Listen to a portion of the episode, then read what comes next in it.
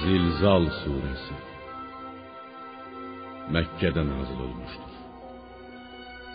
8 ayət. Bağışlayan və mehriban Allahın adıyla.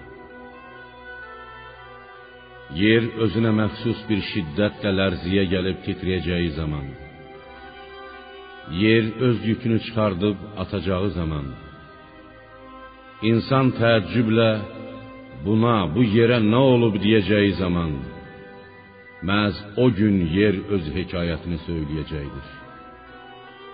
Çünki bunu ona sənin Rəbbin vəhy etmişdir, buyurmuşdur.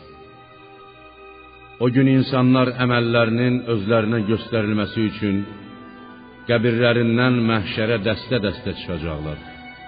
Cənnətliklər sağ tərəfdə, cəhənnəmliklər isə sol tərəfdə olacaqlar.